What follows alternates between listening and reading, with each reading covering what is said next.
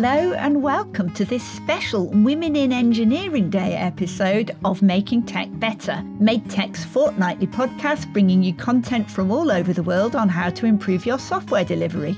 My name is Clare Sudbery and my pronouns are she and her, and I am a lead engineer at Made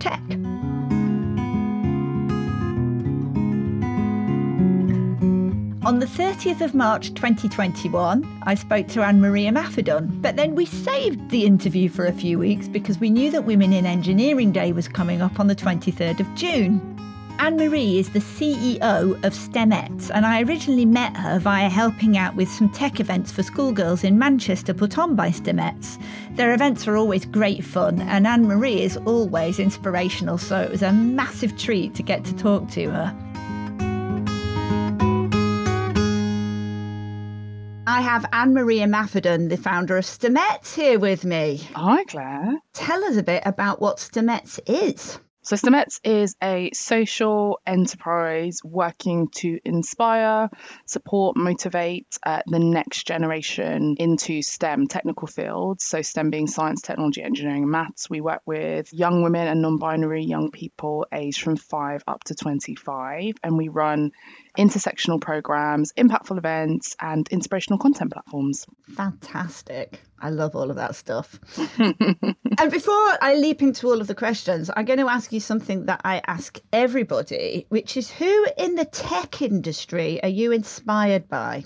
So there's a couple of folks. I think the one kind of technically still in the tech industry is Dame Stephanie Shirley. So she is definitely inspirational for me because she was a mathematician like me, really loved maths, ended up you know, studying it. I think she worked in the post office as a mathematician, actually, something like that. And she was active at a time initially when if you gave birth, then automatically you stopped working because that, that was a thing. And so she was a bit like, mm, mm, well, giving birth and the maths aren't quite necessarily equating enough. So I'm going to, I need to do other bits. And so ended up setting up this company. And again, she was a woman setting up this tech company, had other women working at their kitchen tables, kind of coding things and making things. And she did this at a time when, you know, she needed her husband's or her dad's permission to open a bank account, let alone run a company. God, yeah. She did so well that by the time she ended up closing it down when the Equal Opportunities Act came in, because she had just been hiring with a preference for women, she kind of shut it down and, and ended up becoming a millionaire and making lots of other women wealthy in the process because of the way she'd even set the company up, right? And they weren't just working on things. You know, they were working on the flight receiver for Concorde. They were working on stock control systems, like quite serious stuff. And so I think for me, looking back at that, and, and I always talk about Gladys West as well, who is not necessarily still in the IT industry, but you know, looking back, those women were doing that at a time when there were so many barriers, there were so many reasons why they couldn't do or shouldn't have done what they were doing. And so with Stephanie Shirley even changing her name to Steve so she could get into meetings, I think there's there's a whole load of things where it's like, okay, cool. I wasn't born in that time. I've been operating at a time when I can open my own business and open my own bank account. What have I done with this the situation I'm in? So it's always like a it's not even quite a what would Stephanie do, but it's like a what what has Anne-Marie done? Like I, I didn't have those constraints. So I think for me that's always someone that I'm like, yeah, like if that's what she did, that's how she did it, that's the level that she was operating at, what am I doing? Wow. I've got her book actually, and uh, I agree. It's, it's an amazing story. I highly recommend it. So, you founded STEMettes. And by doing that, you've put yourself right in the public eye. You've taken on this clear responsibility for changing the lives of girls and women. And I have to confess, I find that idea kind of terrifying because you've now you've got this responsibility now, and I think I think that takes a lot of guts. So, what is it that drives you to be such a trailblazer? What advice would you give to others who would also like to be trailblazers but don't necessarily have the confidence? Um, so, to answer the first question, why did I take responsibility on? I took it on because it ties really nicely to the previous answer. I guess, what have I done? what did I do? like, I didn't have any of those barriers. I can see what is coming if we don't have the right people in the room in these technical spaces. Mm-hmm. I'm a technical person, I've got this technical background, got this technical love, actually, I should say, really. And I can see Black Mirror, I can see the dystopia happening if we don't act now. Mm. And so I think I took on the responsibility just because I, I have that sense of of I was here and what did I do? And I, I would hate to look back on it. I, I, I mean, I always said initially, kind of my unborn children, I don't want them, A, to think that their mum's a weirdo for being the only woman left in tech.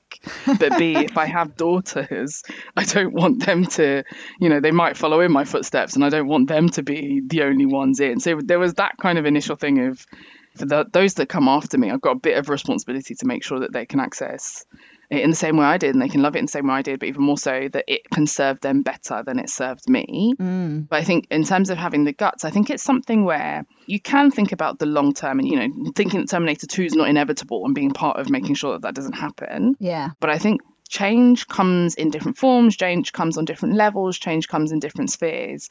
And so I think for anyone, there are things that you have got the guts for. Start with that. What do you have the guts for? What are you trying to do? What's within your sphere of influence? What are the things you know need to change? Uh, what are the skills you have that can kind of help affect that change and improve things? And I think if you kind of concentrate on just what's in front of you or these these first two steps, then actually the 400 you don't necessarily need to to take that on and have that hanging over your head. Yeah. And so my advice is, you know, starting the small, look at the small steps, look at the look at the now, but also I think there are so many problems. Like there's a lot of problems. There's a lot of things that need to change. And so actually who else is going to do it? Why shouldn't you be the person that brings that change about? There are so many things that it's not even like you are fighting someone else to do that because if it's a big enough change that needs to be done then you know the more the merrier for getting that thing corrected as soon as possible so Yeah. I think you don't need to bear that entire weight on your shoulders I love that thing of doing it one step at a time. I've heard that advice in various contexts, and it makes it so much easier if you just look at what's in front of you and just do the next thing. mm, Don't think about all of the things, just do the next thing. And then that takes you to the next thing, and so on. But another aspect of that idea of responsibility, and I- I'd be really interested to know if you feel the same, because you might not do, but I've been working with Charlene Hunter, mm, who is the founder of Coding Black Females. She's brilliant yeah She's amazing. Yeah. And something that she said to me was that because she is a black woman in tech and because they're so rare, she feels this responsibility for like all the black women that she is helping to facilitate things for them she's paving the way for them and then if she doesn't do what she's doing that she's letting them down mm, but that feels like an enormous weight of responsibility. You know, I mean, it, it's hard enough that you're already in two underrepresented groups, but to then feel that you have the responsibility of looking after all of the other people in that group. Do, do you feel that as well? So with black women in particular no and, and weirdly enough not even with the girls and young women that we work with so i don't represent everybody Mm-hmm. And I think it is a personal perspective, right? So Charlene does feel that she does, and that says a huge amount actually about Charlene and her motivations, but also, yeah, that sense of responsibility that she's able to take on. I think for me, I don't speak for all. I've never felt that I speak for all. And for me, it's more about I speak for some. Mm-hmm. Yeah. So I think for me, it's less about having to represent all black people when I turn up somewhere, or all East Londoners when I turn up somewhere, or all you know headscarf people if I turn up a headscarf, or grey head people, Yeah. because I, I can do my best to represent, and I can do my best to do certain people proud Mm-hmm. And to use the agency and the power that I have. I think I think it's less about saying I represent all of them, but it's more about saying with the power and the agency that I have and the influence I have, what have I done for those people? Mm. or what am I doing to improve things for others? If I'm able to access these spaces, who am I bringing into these spaces that isn't there already? So then they can also kind of add to the representation that should be here that wasn't here. Yeah. And, and so it's something that I, I cling to quite a lot actually. So for International Day of Women and Girls in Science in 2021 this year, we had a reception or like a Zoom call with the, the Prime Minister and one of his kind of special envoy on girls' education, I think I think is her kind of title, and then seven of us met. Wow. And it was really funny because the moment the Prime Minister, there's a lot of things on his plate, is, is kind of a, a divisive figure, I guess you could say. Mm-hmm. But someone commented to me, it was like, it's really interesting how you can kind of stay apolitical in these kinds of spaces. And it's like, yeah, I mean, I didn't choose to be there. If on a Tuesday morning, there's a hundred other things I could have been doing. But actually, I was there because this is about opening the opportunity to those young people. Yeah. And it was about giving them a reception with the Prime Minister. It's about, you know, what that's meant for them and their schools and their families and the people around them to know that their young person was chosen, their young person was able to share their love of STEM with the Prime Minister as a young woman.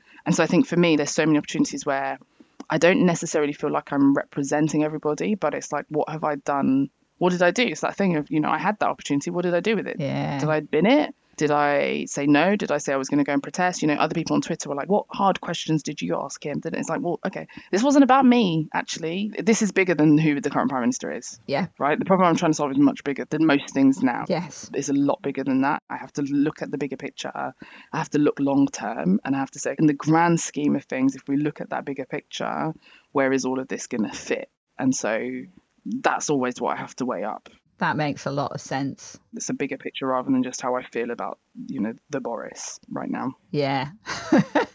Something that you touched on as well is this idea that, you know, not everybody, not every black woman, not every woman might want to be in, in STEM. And that's something that I find really interesting because I want to open up opportunities to all women and to all underrepresented groups in tech. I want to make this industry open and inclusive and diverse. But of course, not everybody is going to want to join me. Mm-hmm. And I noticed there was a, a quote about your upcoming book. And it said, Anne Marie's skills in science and maths are awe inspiring, but, and this is the key message, these are skills we can all learn. Mm. And I was thinking, well, is that true? Can anybody learn any STEM skill? Or is it more that there's such a variety in STEM that anybody can find something in there that, that suits them? So it, it's a bit of the second and a bit more. So the idea, and the, with the book, this is something that I'm kind of exploring now with different folks. It's it kind of starts off by setting the scene for this, and I think it's one of those things where, you know, you can get by not knowing English. Like I actually written this in the book. Let's see if it makes it through the edit. But you can get by with not knowing English. I mean, if you're in an English-speaking country, it makes things harder. But if you're in a, in a Spanish-speaking country, you can get by can very much so with not speaking a word of English. And I think there are elements of this where actually digital has become the fourth literacy. And I know this is something you're kind of fully familiar with, where to understand the world around you, yes, you need scientific knowledge. You know, there's a lot of things that you need to be able to interpret what's going on, the same way you need English to interpret what's going on if you're in an English speaking environment. And I think with the tech, with the science, with the STEM, the day is coming where we'll no longer be able to say, oh, it's something I don't get. Mm. It will be one of those things where you have to find the bit of it you understand. and you have to lean into that. Otherwise, your Wi Fi fridge, you'll be at the mercy of. your driverless car, you'll be at the mercy of. Like, there's all these things in the normal, right? And so I think there's an interesting progression where, you know, you're a developer. Not everyone needs to be a developer, but you do need to appreciate what it means to develop, what it means to have a digital system. And if I take another analogy, it's like immigration. Everyone has a perspective on immigration. We're not immigration lawyers, but you have a perspective on immigration. Rightly or wrongly, you still have a perspective. It, it drives elections, all that kind of stuff.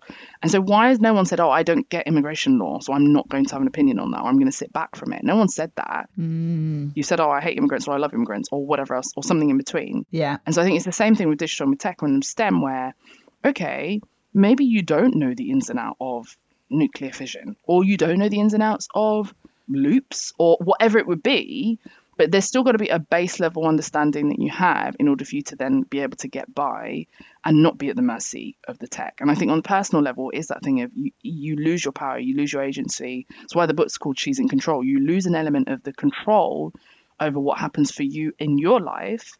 And so I think not everybody will write, you know, the world's most efficient code, but being able to have done it once, have tried it, have seen what it's like, and have an appreciation for it, and not be like, oh, I don't get that code thing because my maths teacher was awful to me. Mm-hmm. Because ultimately, you know, for a lot of people, that's what it is. It's like, okay, cool, your maths teacher's not here anymore, and you are with your fridge, and you are trying to figure out this Wi-Fi fridge and how you're going to get your food so you can eat and survive and live. Yeah. The choice that you have to opt out the idea of that being a choice is kind of shrinking and shrinking and shrinking as time goes on. And so, why not get on board with it ahead of time so that then you can use it to your advantage, but you can also use it to the advantage of others, and you can use it, you know, very importantly, to solve the problems that we have Yeah. because there are so many problems that we do have. Yeah.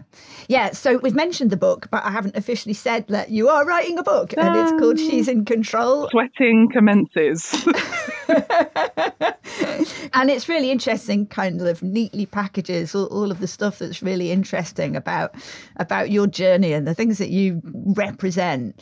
One of the things that i saw in the promo is, is says it's time to get into the room where the decisions are made or better still create our own tech rooms. Exactly. That's really interesting to me. So which is more important or effective getting into the room or creating our own rooms? And, and what's the difference both both of them are effective. And and i think it comes back to this point is it too much responsibility? You know everybody's different right? There is an existing hierarchy an existing system and sometimes the system works for folks and sometimes it doesn't. And i think one of the beauties of tech is you can create your own room if you're not able to get into the rooms that are there at the moment. And i talk about this a little bit in the book like you've got the options. And i think knowing you've got the option to be in the room to create your room or to be both and be bringing people into the room you know it's definitely something for folks to kind of see and to help break down this idea of this just being for techies, this just being for people that got on with their maths teacher. Which with my podcast, Women Tech Charge, is the same thing of, you know, these are all women taking charge of particular things using tech. And, you know, if you listen to the stories, if you listen to the different types of people, you know, there's all kinds of different backgrounds, all kinds of training, all kinds of entry routes. And so I think it's really important for folks to understand, you know, there, there are many doors to that room, but also you can build your own room. And all of those are completely fine. And all of those things are still you making the most of technology itself and the tool that tech is. Because ultimately, it's a tool that's, you know, in the right hands can do amazing things and in the wrong hands doesn't do as much and in more hands does the best thing yeah many hands make better tech work maybe that should be what i call the book but i think there's there's a lot of gatekeeping and I, I talk about this a little bit in the book there is a lot of gatekeeping going on which might have been okay beforehand but now the implications of that gatekeeping are so huge that we can no longer be kept out of this. Mm. And so either we build our own rooms or we break into those rooms, but one way we need to be in a tech room.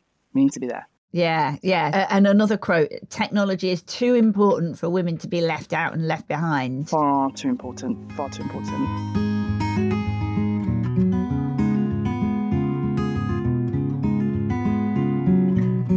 While I've got your attention, let me tell you a bit about Made Tech.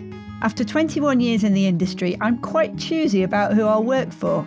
Made Tech are software delivery experts with high technical standards. We work almost exclusively with the public sector. We have an open source employee handbook on GitHub, which I love. We have unlimited annual leave. But what I love most about Made Tech is the people. They've got such passion for making a difference and they really care for each other.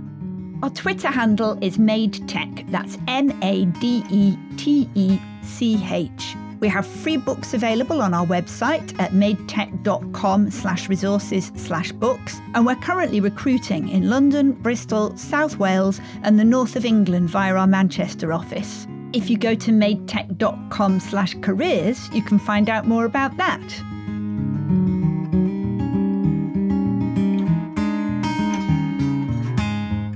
Remind you, before the break, we were talking about how technology is too important for women to be left out and left behind.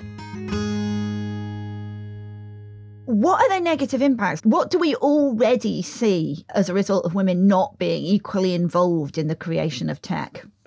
So, Invisible Women is a great book for this to talk through lots of the different examples. I think um, the ones that I kind of tend to share with folks is things like seatbelts um, and airbags, Mm-hmm. which if you've read the book, actually, you'll, you'll, you'll see this. But I've, I've been talking about this for years where, you know, early teams of engineers were supposed to build safety devices for people when we moved from horses to cars.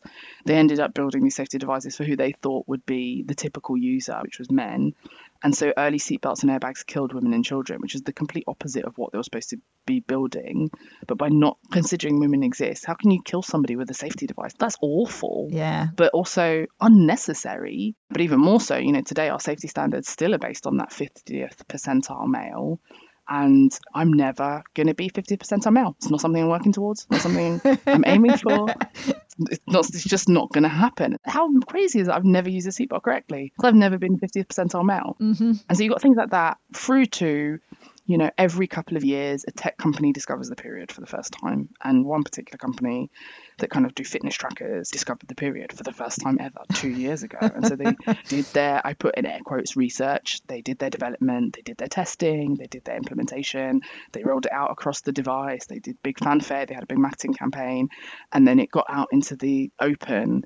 And you know, everyone was like, "What have you done? This is useless." and it turned out it tracked 10 days of a period and it's like okay if you've ever had a period if you've ever met anybody that's had a period you'll know they do what they want Yeah. so you setting an arbitrary 10 days doesn't work because what if i've just given birth what if my period is doing funny stuff Yeah. what do I do then? And none of you in that research team, in that dev team, in that implementation team, in the marketing team, in the whole team, none of you had ever had a period or met someone that ever had a period. Yeah. And so you've got to think like either it's or you or you had all these people in your team and you didn't hear them. That's awful because you didn't hear them, like the period. It's been around for ages. Yeah. Like it's not a new concept by any stretch of any imagination.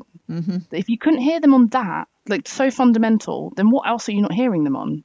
Yeah, there's so much in there. But I think just the basic thing about periods, I mean, there's loads of other things as well, like miscarriage and menopause and so many things that affect women. That being a woman in the workplace, to be honest, not just it working in tech, it's just stuff that happens. It shouldn't be a big deal. It shouldn't be embarrassing or shameful or anything. It's just stuff that our bodies do but somehow we can't talk about it, we can't acknowledge it, we can't acknowledge the impact it has on our lives and therefore on our working lives. Yeah, drives me mad. It's ridiculous because, like you said, it's a universal, it's a thing that happens. And so, if technology is about solving problems and these things have implications and cause problems for us, then why wouldn't you use technology to do that? Mm-hmm. And so I think this is the other thing of the book of take some technical control, take some control. Like you, you know, you've got some agency Mm. in this brilliant tool. Let's use it to solve where it hasn't been used to solve, where we haven't researched. The Endometriosis is another one. You know, there's all these things that haven't been explored. And if we've got this tool, why wouldn't we use it to help with that? Yeah, And the blokes aren't going to be able to do it on their own. They're really not going to be able to solve it properly. yeah. So, another quote that I noticed from the book promo is uh, that it's an inspirational narrative about how women must play a part in ensuring a future that's evenly distributed. And that that's interesting because I noticed the word must in there. Mm. Do you think women must play a part? And if that's the case, is the onus on them to seize those parts or on allies to facilitate those opportunities? So I think we have to. If you're alive now, these things are coming, and it's in your interest, but it's in the interest of others like you that are coming to do it. So I think I think there has to be a bit more compulsion put on it. And as controversial as that may be, and everyone's got you know their own free will and the rest of it. So if you don't want to, that's fine. But I think it, it does come back to it's in your own interest. Wi-Fi fridge, driverless car, like these things are coming. You can't run away from them. Mm, If you don't want to be there for it, then you know you're born at the wrong time. Essentially, yeah. it- it's affecting us the most. It's affecting our health. And this isn't just about money, right? So I think there is a must in. We don't have the choice. We don't have the option. Mm, We might have been should, right? If technology wasn't as ubiquitous and wasn't as impacting, mm. but we do have to be there. We have to stand up. We have to be counted. We have to push it in. In we have to, you know, bring that average back to the right direction. Whatever we are doing, I'm not saying you must work in tech at all. I'm saying you must have some sort of technical literacy, which is which is very different. So I think it definitely is a must. It's a must. Um, who is the onus on? I think it's on both sides. I think I think there is something of if you know the capacity, if you know the potential, if you know what you can do with the technology, then it's definitely something you need to go after. You need to take seriously and hold with two hands.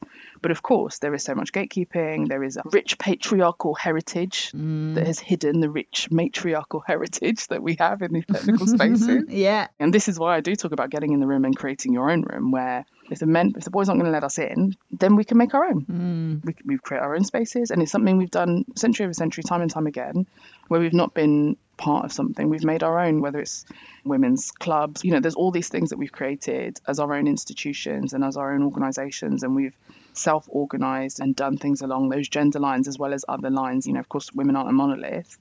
And so I think it is something where the allies have so much work to do. The system has so much further to go in terms of actively supporting women in particular into this space. And so I think it's the two sides of you break down the doors or someone opens the door, but either way you're going into that room. And so you have to be at the door to get in if someone is going to open the door for you. And so I think it is getting to that door and it is pushing Mm. and it is having a broader motivation or broader impetus that we can take on to say, here's why we have to be here. So here's why I have to understand this Yeah. here's why I have to bring others in so we can all contribute to this because otherwise you know you also will be there when your grandchildren are marrying robots or when Terminator 2 is happening.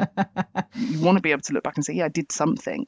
Right if you tried and it was you were kept out that's one thing but if you're not engaging because of conditionings all those other things that are happening that have happened you still have to stand up and be counted. You still have to get involved. You still have to be there if you're going to be alive now. Mm. And this this Wi-Fi fridge is going to get you. It's going to get you. so what does that look like? You know, I mean, so if, if there's a woman listening to this podcast now, what are we asking her to do? Well, there's quite a few things, and I, I mean, by the book is, is a kind of the shorthand of this because each, each chapter I do have like a couple of things that folks should try, folks should do, folks should look into. I think the beginning, the first step I'm going to say is to be curious. You know, have a read, have a listen to this podcast. You're already kind of part way there in terms of having the curiosity for what is it when people talk about tech. What does it mean to have a Wi-Fi fridge? Like, what does that look like? Like, what Wi-Fi enabled means what?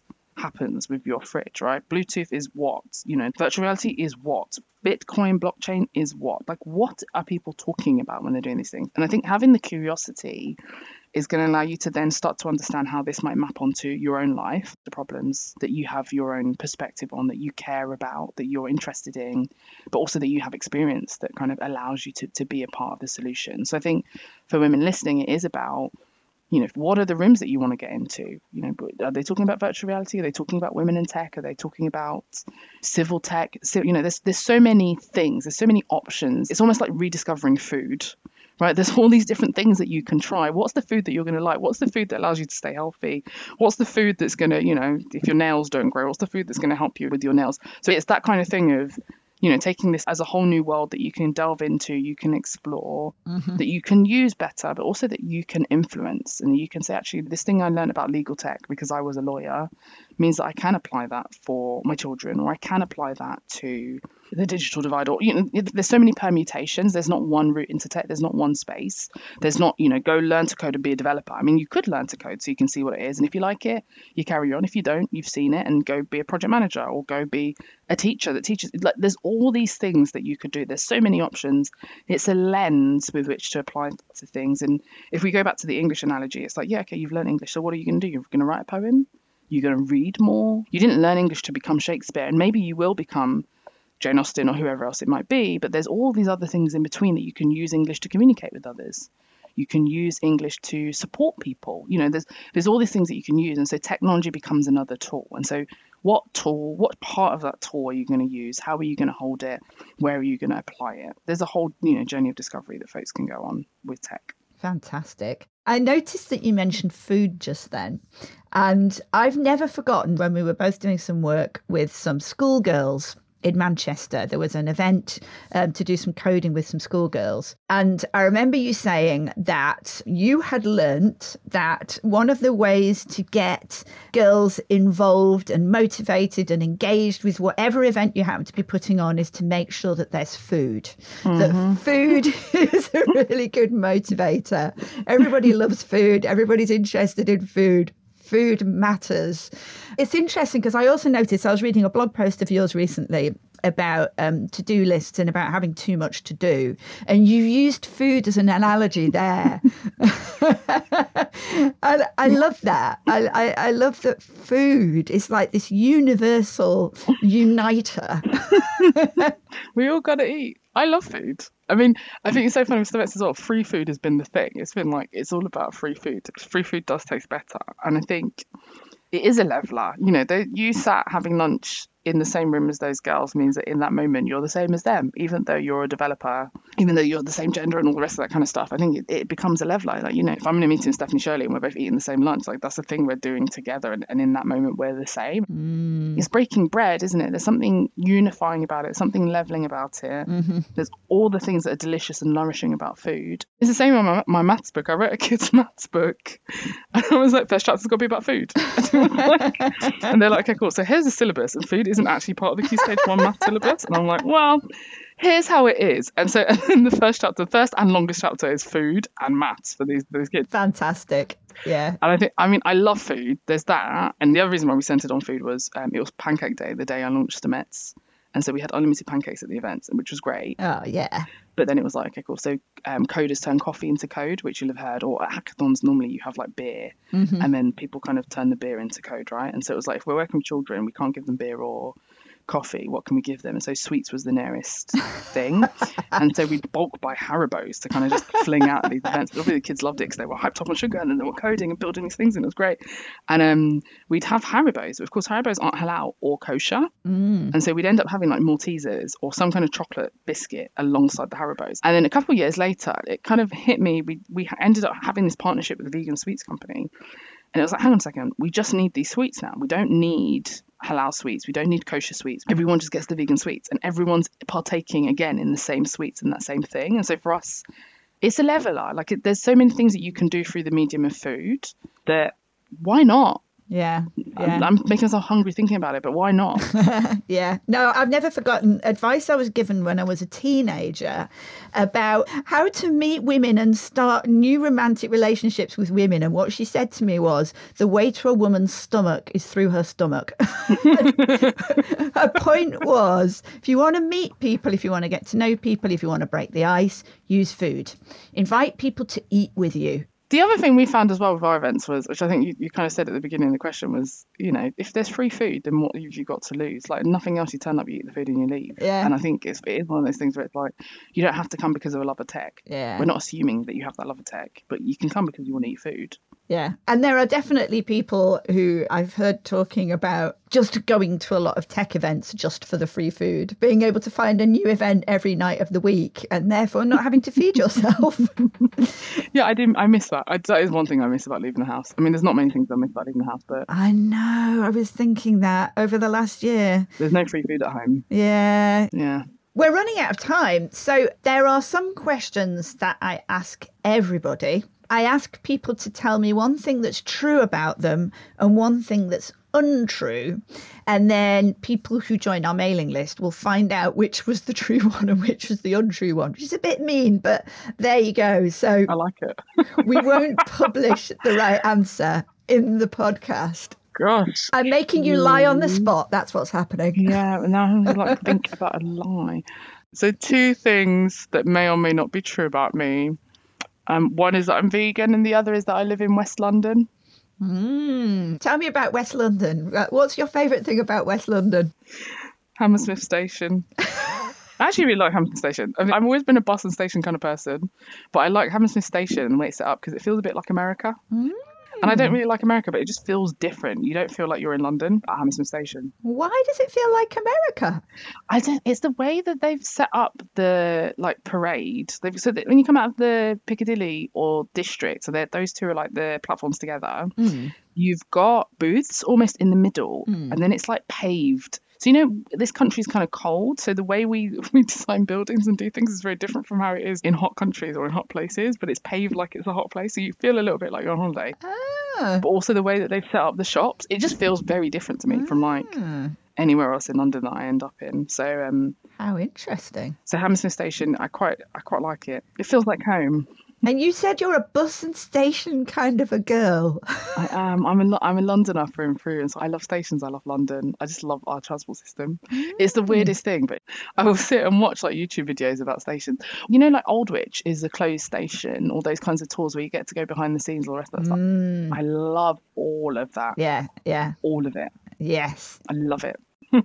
So, last two questions. What is the best thing that happened to you in the last month or so? It can be either work related or non work related.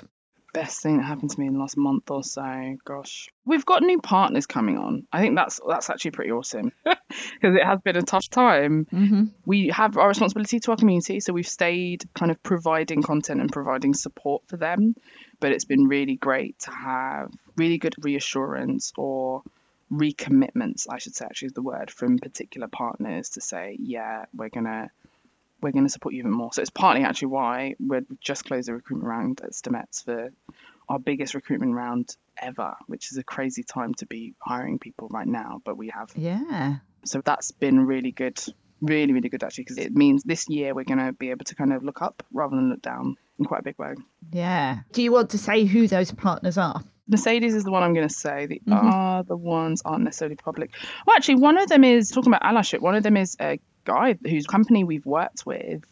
And so for the last three years, he's been an individual um, donor to STEMettes. Yeah. So he's been kind of contributing. And so if we talk about allyship, it's been really interesting where yeah, this is someone who's kind of literally put his money where his mouth is and, and has, has kind of funded program, funded members of staff as well in the STEMettes team over the last couple of years and kind of continues coming back and kind of is very supportive and is very active in kind of helping us out. So yeah. That's good. Yeah.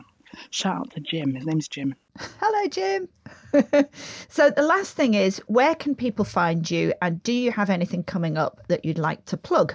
Oh, you can find me on Twitter. I spend a lot of time on Twitter. Let's say these days. I guess, as with everyone, we're all trying to use social media a little bit less and look out a window a bit more since we're at home a lot. But what do I have coming up? I have a book, as you mentioned, She's in Control. Yeah, but we haven't talked about when it's coming out. That's coming out next March. You've got a year to kind of keep an eye on things and follow me and know when it comes out. Right, okay. So I'm super excited about that. With STEMettes, what isn't coming up? Every half term we've got things. There's lots of opportunities for folks to volunteer, to kind of donate, to get involved, to help out. So stemettes.org. You can head over to, I have my podcast, which at the moment you can kind of listen back to old seasons. So that's called Women Tech Charge and I'm A Imafidon on Twitter. I think that's yeah. right. I'm not your average AMI on Instagram as well, which is a bit of a mouthful, but might be easier to spell than A Imafidon. yeah, so Imafidon is I M A F for Freddie I D O N, isn't it? Mm-hmm. Fantastic. Okay. Thank you so much for talking to me. It was lovely to catch up with you again. Good luck with all of your many, many things, uh, and I hope to see you soon. Well, thanks very much, Clare.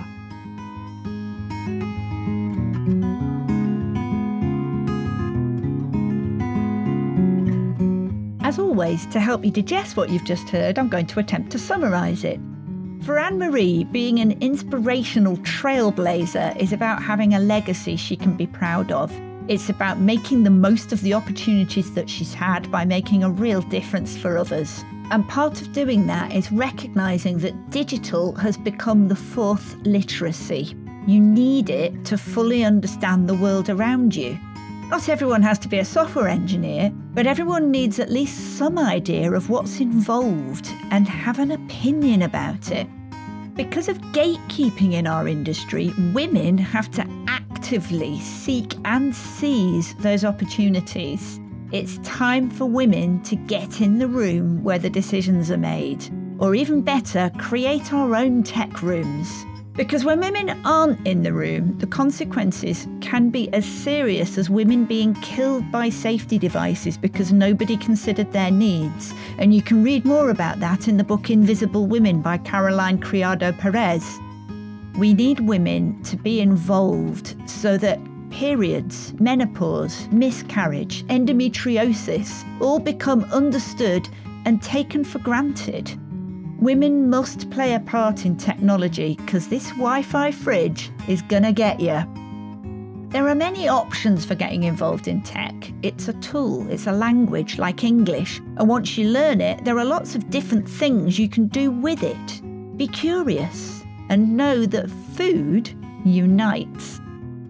Okay, that's not all. Stick around for some extra Women in Engineering Day content. Every other episode, this last short segment will be devoted to story time. Storytelling is useful for teaching, for unlocking empathy, and for creating a sense of shared connection and trust in your teams. I love telling stories to both children and adults. I'm actually a lapsed member of the UK Society for Storytelling. So the plan is that I'm going to be using stories to illustrate various points about effective software development. For this special Women in Engineering Day episode, our story comes from Tess Barnes, one of our senior engineers here at Made Tech. So, Tess, hello. Hello. Can you tell me about the time that you were making notes in a meeting? So, to set the scene, I'm sat in a meeting. I'm the only girl. There's 10 other engineers here, and I know I have a terrible memory. So, I'm sat with a notebook and I'm there happily taking notes of things that I've said and other people have said and lots of ideas that have come up. And one of the engineers sat next to me turns to me and says, It's okay, Tess. You don't have to feel that you have to take the minutes in this meeting just because you're a girl. Okay. And you weren't happy with that, were you? I was floored. Uh huh. It really wasn't what I was expecting to hear. I had my own reasons for taking notes. I expect people to take notes for themselves if they want to in a meeting. So it did take me a couple of minutes to react, to work out what I wanted to say. Mm-hmm. And I seem to remember that I thanked the person for thinking of me. And then I asked them why they thought that I needed to be reassured. Because I might have been the only girl in the meeting, but that's normal for me. I've been in tech most of my career. Yeah. And I wasn't thinking that I was going to be disadvantaged or put upon or asked to write minutes. I write code. So, what was it about his response that bothered you? I felt patronized. Yeah. I felt tapped on the head and told that it was okay to be an engineer. And this isn't my first week in the company. It's not even my first tech job. So it felt unwanted. Mm-hmm. And I, looking back, think, well, this person felt that it was the best of intentions. He declared himself to be a feminist. Mm-hmm. But I always ask of my allies that they talk to me about what I need. Mm-hmm. So it really did knock me for six because it was so unexpected. Yeah, yeah. Because we've talked already in this episode about being an ally, and we absolutely do want men to be uh, to understand the situations that women in tech face. We want them to help us, but there are good ways and bad ways of helping, aren't there? Very much. So, how could he have behaved differently? And what can we say to other people who also have good intentions and want to be helpful and also run the risk of, in fact, not being helpful? I really like the idea that this person had stopped and thought about the situation. Mm-hmm. I thought that was really positive. I would have preferred it if they'd come to me afterwards, say over a cup of coffee or at the, the water cooler, and spoke to me directly on a person to person level, just one to one. I think the thing that shocked me most is that this was a statement that came out of the blue in front of all of my colleagues. Mm-hmm. So that felt undermining rather than empowering. I think it's awesome that everyone has good intentions to support each other, no matter what their background. But it does need to be on a slightly more personal level, in my opinion. Yeah, fantastic. Thank you. You're very welcome.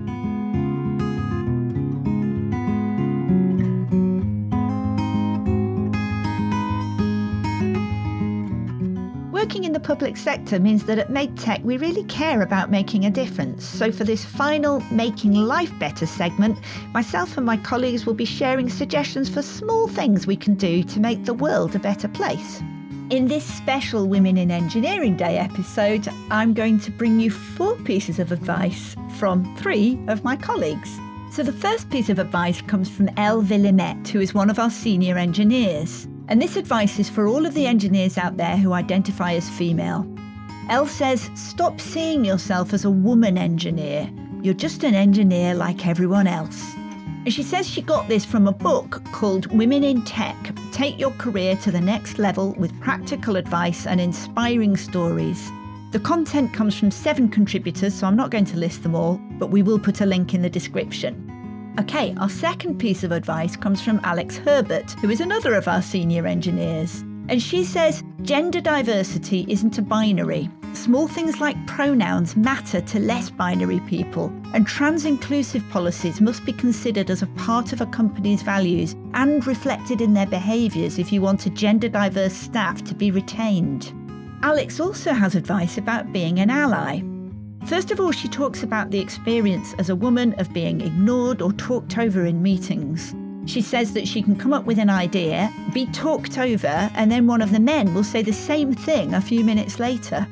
Her advice is that whether or not you yourself identify as a woman, you can be an ally to those that do. Call out sexism that's directed towards women. Support women in tech. Make sure they're being heard and support their ideas in meetings. Finally, I have some advice from Rebecca Fitzsimmons, who is another of our senior engineers. And she says that in her experience, a lot of sexism in the workplace is subconscious, subtle, and nuanced, and is therefore difficult to articulate and point to. She says that she's found that speaking to the person, who is often completely unaware of what they've done, helps them to realise their biases. And most of the time, they're happy to have it pointed out to them and will make a conscious effort to change their behaviours. She does make the caveat, though, that obviously what she is describing here is very different from blatant, deliberate sexism. I really enjoyed all the extra content I got in this episode from my colleagues, so thank you again to them.